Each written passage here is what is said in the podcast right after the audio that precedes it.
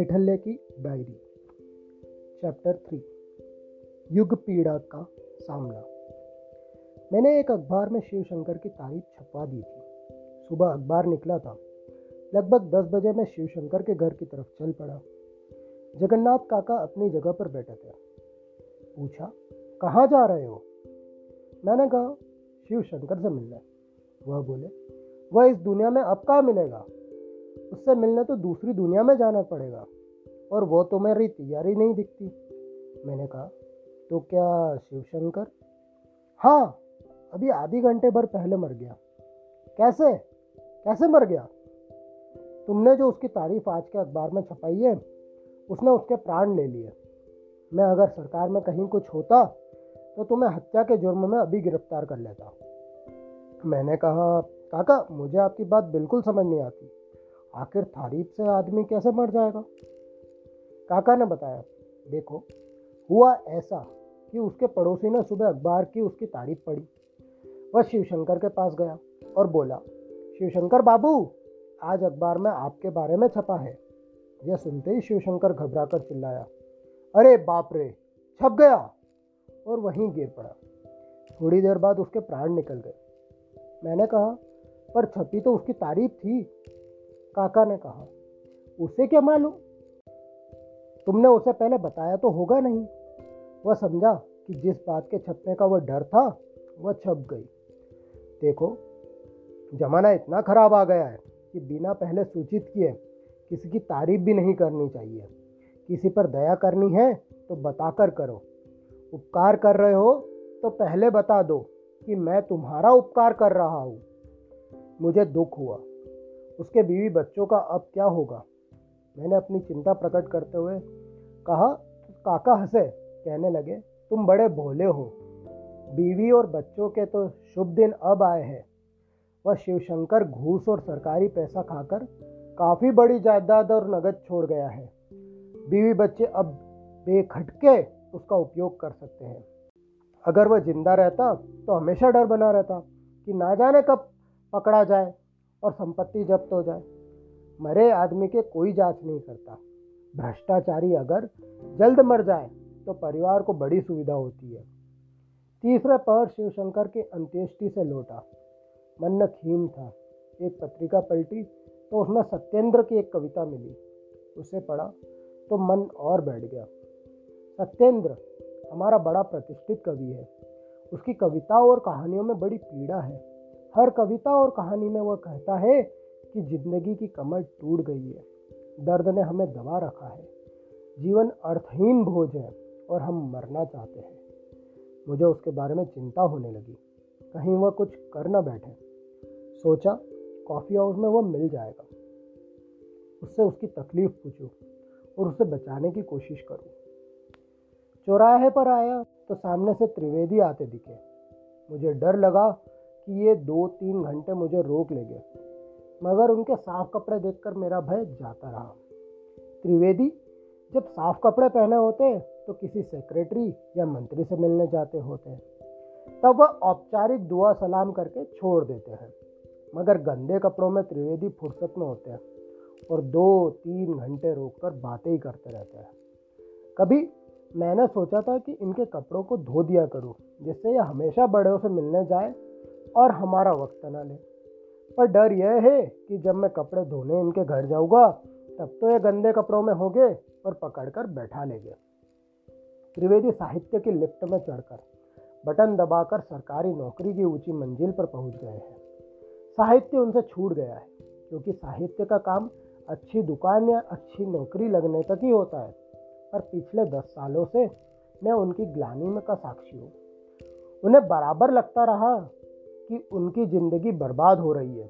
वह जब मुझे मिलते, ज़िंदगी बर्बाद होने का रोना रोते रहते। आज समय कम था, इसलिए संक्षेप में अपना दुखड़ा रोने लगे। यार, हमारी तो लाइफ ही बर्बाद हो गई। सरकारी नौकरी ने सारी प्रतिभा खा ली। साहित्य सेवा की क्या क्या उमंगे मन में थी, पर सब धरी रह गई। जब हमने तरंग के प्रति कविता लिखी थी, तब रचनात्मक शक्ति चरम बिंदु पर थी। पर फिर इस कोहलू में जुट गए। हिंदी ने हमसे क्या क्या उम्मीदें की थी? ऐसी आत्मग्लानी होती है कि मर जाने की इच्छा होती है। मगर अब तय कर लिया है, बस। सिर्फ़ एक साल नौकरी और करूँगा। फिर सब छोड़कर साहित्य साधना करूँगा, चाहे भूखा रह लूँ। बस, मुझे एक साल और दो। मैंने उसे एक साल और दे दिया। दस सालों से एक एक साल दे तो रहा हूँ। हर साल वो नौकरी छोड़ने की घोषणा करता है। मैंने कहा, त्रिवेदी जी, साहित्य रचना चाहे आप ना करते हो, पर लोग आपको भूले नहीं हैं। आपके मातहत कर्मचारी आपकी प्रतिभा पर लेख लिखते ही रहते हैं। और अभी आपके महकमे की क्लास फोर कर्मचारी ने जो साहित्य समिति बनाई है, उसका उद्घाटन भी आपसे ही कराया था। त्रिवेदी खुश हुए, बोले, अरे भाई, हिंदी माता बड़ी उदार है। अपने नालायक बेटे को भी नहीं भूलती। उन्होंने कॉलर ठीक करी। मैंने पूछा, इस वक्त कहाँ जा रहे हैं? जवाब दिया, सेक्रेटरी से मिलने जा रहा हूँ। तीन महीने से प्रमोशन रुका पड़ा है। मैंने कहा, अभी तो आप कह रहे थे कि नौकरी में ज़िंदगी बर्बाद हो रही है और अब तरक्की की कोशिश करने जा रहे हैं। वह बोले, अरे यार अब ज़िंदगी बर्बाद ही होनी है तो उसे प्रमोशन पर बर्बाद क्यों ना किया जाए? वह प्रमोशन पर ज़िंदगी बर्बाद करने चल दिए और मैं सत्येंद्र के खोज में कॉफ़ी हाउस पहुँचा। कॉफ़ी हाउस में घुसते ही सामने की टेबल पर जो देखा उससे थोड़ी देर तो मैं चकरा गया। हमारे वयोवृद्ध आदरणीय लेखक आचार्य हेमंत जी बैठे थे। वह कॉफ़ी हाउस में कभी नहीं आए थे। वह इसे भारतीय मानते थे। ठंडाई की दुकान में जाते थे। वो भारतीय है। उनके कॉफ़ी हाउस में होने से ज़्यादा अचरज में डालने वाली उनकी सज्जा थी। वो अपने पोते का निकर पहनने थे। ऊपर रंग बिरंगी तस्वीरों वाली कमीज। हाथ में उनके एक झुंझुना था और वह चॉकलेट चूस रहे थे। मेरे होश लौटे तो मैंने कहा, अरे आचार्य जी, आप यहाँ और ऐसे? मैं उनके चरण छूने ही आगे झुका। चरण स्पर्श करवाना उनका खास शौक था। ठंड में वो पूरा शरीर कंबल से ढक लेते थे, पर पैर बाहर रखकर ही बैठते थे, जिससे भक्तों को सुविधा हो। उन्होंने मुझे रोका। अरे अरे, ये क्या करते हो? मैं प्रौढ़ नहीं हूँ, बच्चा हूँ, मुझे आशीर्वाद दो, मैं उदयमान हूँ। उन्होंने झुंझुना बचाया और कहा, हमें चॉकलेट खिलाओ। मुझे लगा कि आचार्य जी पागल हो गए हैं। मैंने कहा, मगर यह क्या हो गया है आपको? किसी नए लेखक ने कुछ खिला तो नहीं दिया? वह बोले, नहीं, मैंने अपनी मर्ज़ी से ही बालक हो गया हूँ। देखता हूँ, इस जमाने के नए बोला बाला है। तो मैं भी नया बन गया। तुमसे भी छोटा बन गया। मैं झुंझुना बजाता हूँ और चॉकलेट खाता हूँ। यानी नए से भी नया हो गया हूँ और मॉडर्न भी हो गया हूँ। ये देखो शर्ट मेरी। नंगी औरतों की तस्वीरें छपी है और लिखा है, लव मी लव मी। मैंने उन्हें हैरत से देखने लगा। वो बच्चे की तरह बोले, अंकल, हमें चॉकलेट खिलाओ। मैंने कहा, आचार्य जी, यह तो ठीक है, पर लिखने के बारे में क्या कर रहे हैं? उन्होंने कहा, लिख भी नहीं आ रहा हूँ। जो लिख चुका हूँ, उसे फिर से लिख रहा हूँ, मगर हीजे और वाक्य विनायस की गलतियों करता जाता हूँ। वह नया हो जाता है। थोड़ी देर उनके पास बैठकर मैंने कोने की टेबल पर बैठे सत्येंद्र के पास पहुँचा। मैंने कहा वह जो एक वयोवृद्ध कवि हेमंत जी बैठे हैं, उन्हें जानते हो ना? सत्येंद्र ने कहा, कौन कवि? कवि तो पहले कोई नहीं हुआ। कविता मुझसे आरंभ होती है। मैंने कहा, पहले कोई कवि नहीं हुआ? तुलसीदास, सूरदास, कालिदास, ये भी नहीं? सत्येंद्र बोले, ये कवि कहाँ थे? जब मुझसे पहले कविता लिखी ही नहीं तो कवि कैसे हो जाएँगे? उसने कॉफ़ी की आखिरी घुट लिया। और प्याला सरका दिया। मुझसे कहा, क्या आप मुझे कॉफ़ी पिलाने आए हैं? मैंने कहा, आया तो किसी और कारण से था, पर कॉफ़ी तुम्हें पिला दूँगा। मैंने कॉफ़ी ऑर्डर कर दी। मैंने कहा, आपकी रचनाएँ मैं पढ़ता रहता हूँ, उनमें बड़ी पीड़ा है। लगता है आपके मन में दर्द जमकर बैठ गया है। क्या तकलीफ़ है आपको? उसमें चैतन्य आ गया। सिगरेट फेंक कर बोला, वह युग की पीड़ा है। अपने जमाने का सारा दर्द हम पी रहे हैं। वही जहर बनकर हमारी रचना में आता है। मैंने पूछा, युग की पीड़ा की शिकायत आपको कब से है? उसने कहा जो पंद्रह सोलह साल की उम्र से है। मेरे पेट में तब बड़ा दर्द रहता था। वह, यह तीन चार साल चला, फिर इलाज से अच्छा हो गया। मैंने कहा, यानी उस वक्त युग तुम्हारे पेट में था। वो बोला हाँ मगर उसके बाद युग की पीड़ा मेरे भीतर फैलने लगी। आत्मा में आ गई, उंगलियों के पोरों तक पहुँच गई। फिर बैंक अकाउंट में फैली, फिर फर्नीचर में, कपड़ों में और बेडरूम में। अब जीवन अर्थहीन है, संसार ही अर्थहीन हो गया है। किसी चीज़ में कोई अर्थ ही नहीं रहा। मैंने कहा तो क्या मर जाने की तबीयत होती है? तो बोला हाँ लेकिन मृत्यु भी तो अर्थहीन है। इसलिए उसे भी नहीं स्वीकारा जाता। अब हम कुछ स्वीकार नहीं कर सकते। इस समय दो खूबसूरत बच्चों को लेकर एक दंपत्ति बाहर आया और एक टेबल पर जाकर बैठ गया। माता पिता बच्चों को प्यार करने लगे। सत्येंद्र उन्हें देखता रहा और उसके चेहरे पर घृणा आ गई। कहने लगा, देखो, कितने उल्लू है। अपने बच्चों को प्यार करते हैं। बेवकूफ़। वह उन्हें देखता रहा, बड़े दर्द से बोला, मैं निपट अकेला हूँ। मैंने पूछा, अकेले क्यों हो? उसने कहा, क्योंकि मैं किसी से मिलता जुलता नहीं। सबको मेरे पास आना चाहिए। वे नहीं आते तो मैं अकेला हूँ। कॉफ़ी आ गई। हम कॉफ़ी पीते हुए बातें करने लगे।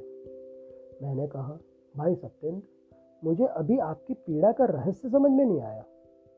उसने खींचकर मेरी तरफ़ देखा। बोला तुम्हें क्या पीड़ा नहीं दिखती?